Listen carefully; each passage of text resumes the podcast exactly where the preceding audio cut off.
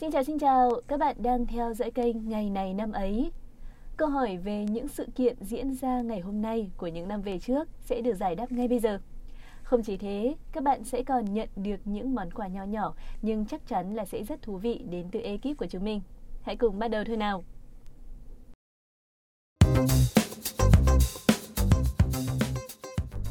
Xin chào các bạn, các bạn đang theo dõi chương trình ngày này năm ấy.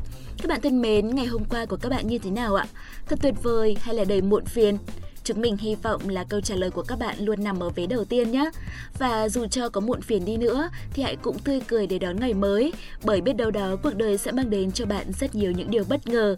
Bây giờ, hãy cùng bắt đầu chương trình để tìm kiếm niềm vui và những điều thú vị các bạn nhé. Các bạn thân mến, hôm nay là ngày mùng 10 tháng 3, ngày thứ 69 trong năm.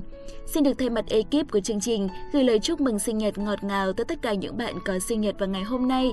Chúc các bạn một ngày thật nhiều niềm vui và may mắn. Hãy tận hưởng ngày đặc biệt này đi bởi vì các bạn có quyền mà.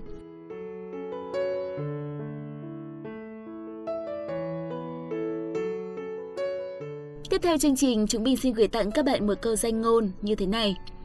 Bạn không thể tiếp cận bất cứ điều gì nếu tay bạn vẫn còn đầy những thứ vụn vặt của ngày hôm qua. Các bạn thân mến, dù ngày hôm qua của bạn thật tệ, đừng để tâm, hãy quên nó đi như cái cách mà bạn vứt bỏ một màu sắc đi vậy. Để đảm bảo rằng mình có thể bắt đầu một ngày mới đầy năng lượng và hiệu quả.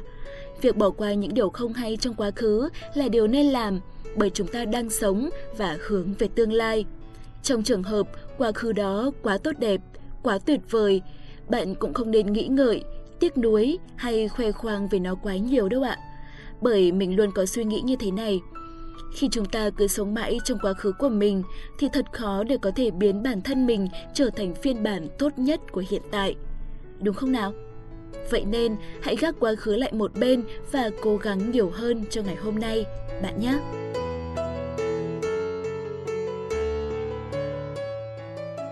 Và bây giờ đã đến lúc chúng ta cùng khám phá ngày này năm ấy trong quá khứ có những sự kiện nào nổi bật rồi. Và sau đây Hiền Vi và Thảo Nguyên sẽ giúp mình giới thiệu phần này tới tất cả các bạn.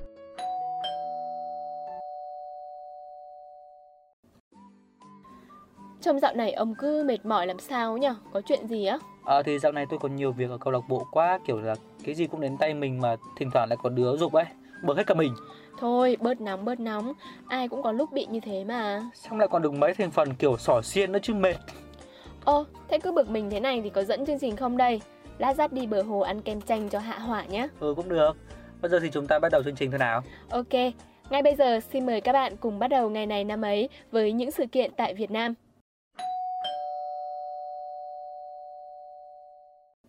Thủ tướng thứ hai của nước Cộng hòa xã hội chủ nghĩa Việt Nam Phạm Hùng mất ngày 10 tháng 3 năm 1988. Ông là Thủ tướng của nước Cộng hòa xã hội chủ nghĩa Việt Nam từ năm 1987 đến năm 1988. Ông tên thật là Phạm Văn Thiện, sinh ngày 11 tháng 6 năm 1912 tại làng Long Hồ, huyện Châu Thành, tỉnh Vĩnh Long, nay là xã Long Phước, huyện Long Hồ, tỉnh Vĩnh Long. Năm 16 tuổi, ông tham gia cách mạng, hoạt động trong phong trào thanh niên, học sinh, tham gia tổ chức Nam Kỳ Học sinh Liên Hiệp Hội và Thanh niên Cộng sản đoàn. Năm 1930, ông được kết nạp vào Đảng Cộng sản Đông Dương. Năm 1930, ông bị thực dân Pháp bắt và kết án tử hình. Song do sự phản đối của dư luận trong nước cũng như ở Pháp, chính phủ Pháp đã giảm án xuống khổ sai trung thân và đưa ông ra côn đảo giam giữ. Sau 14 năm trong tù, năm 1945, ông được chính quyền cách mạng đưa tàu ra đón về và giữ chức bí thư xứ ủy lâm thời Nam Bộ. Sau Hiệp định Geneva năm 1954, ông được cử làm trưởng đoàn quân đội nhân dân Việt Nam trong Ban Liên hiệp đình chiến tại Nam Bộ và năm sau làm trưởng phái đoàn quân đội nhân dân Việt Nam bên cạnh Ủy ban quốc tế tại Sài Gòn và mang hàm đại tá. Sau khi Việt Nam thống nhất năm 1976, ông được giữ chức vụ Phó Thủ tướng. Từ năm 1981, đổi thành Phó Chủ tịch Hội đồng Bộ trưởng. Ông cũng kiêm chức Bộ trưởng Bộ Nội vụ, nay là Bộ Công an, thay cho Trần Quốc Hoàn từ 1980 đến năm 1987. Từ tháng 6 năm 1987, được bầu làm Chủ tịch Hội đồng Bộ trưởng nước Cộng hòa xã hội chủ nghĩa Việt Nam và giữ chức vụ này cho đến khi mất. Đây cũng chính là sự kiện duy nhất tại Việt Nam, những sự kiện trên thế giới sẽ tiếp tục chương trình.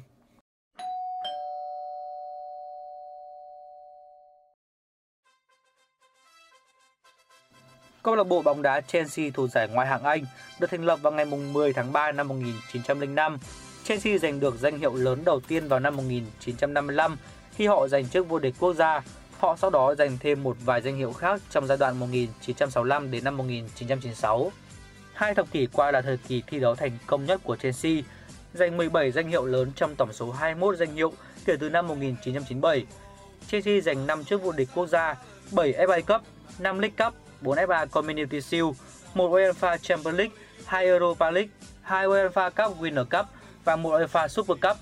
Chelsea là câu lạc bộ London duy nhất giành chức vô địch UEFA Champions League và là một trong năm câu lạc bộ, đồng thời là đầu tiên của Anh vô địch cả ba giải đấu cấp câu lạc bộ của UEFA. Màu áo truyền thống của Chelsea là xanh đậm và tất trắng, sân nhà là sân vận động Stamford Bridge. Biểu trưng của câu lạc bộ đã được thay đổi một vài lần để mang lại thương hiệu và hình ảnh mới. Câu lạc bộ có lượng khán giả bình quân tới sân xem cao thứ 6 ở Anh. Bình quân có 41.500 cổ động viên tới sân xem đội nhà thi đấu mùa giải năm 2015-2016, cao thứ 7 tại Premier League. Kể từ năm 2003, Chelsea được sở hữu bởi tỷ phú người Nga Roman Abramovich. Năm 2016, họ được tạp chí Forbes xếp hạng 7 trong các câu lạc bộ bóng đá giá trị nhất thế giới với giá trị 1,15 tỷ bảng. Tiếp tục chương trình vẫn sẽ là một thông tin về thể thao. Ngày 10 tháng 3 năm 1981 là ngày sinh của một trong những cầu thủ bóng đá xuất sắc nhất châu Phi, Samuel Eto'o. Samuel Eto'o chuyển đến Barcelona trong tháng 8 năm 2004 từ Mallorca với mức phí chuyển nhượng là 24 triệu euro. Eto'o ghi được 100 bàn thắng trong 5 mùa giải với Barcelona và cũng là người giữ kỷ lục về số lần ra sân của một cầu thủ châu Phi tại La Liga. Chuyển sang Inter Milan vào tháng 7 năm 2009 với thỏa thuận Ibrahimovic chuyển sang Barcelona thi đấu.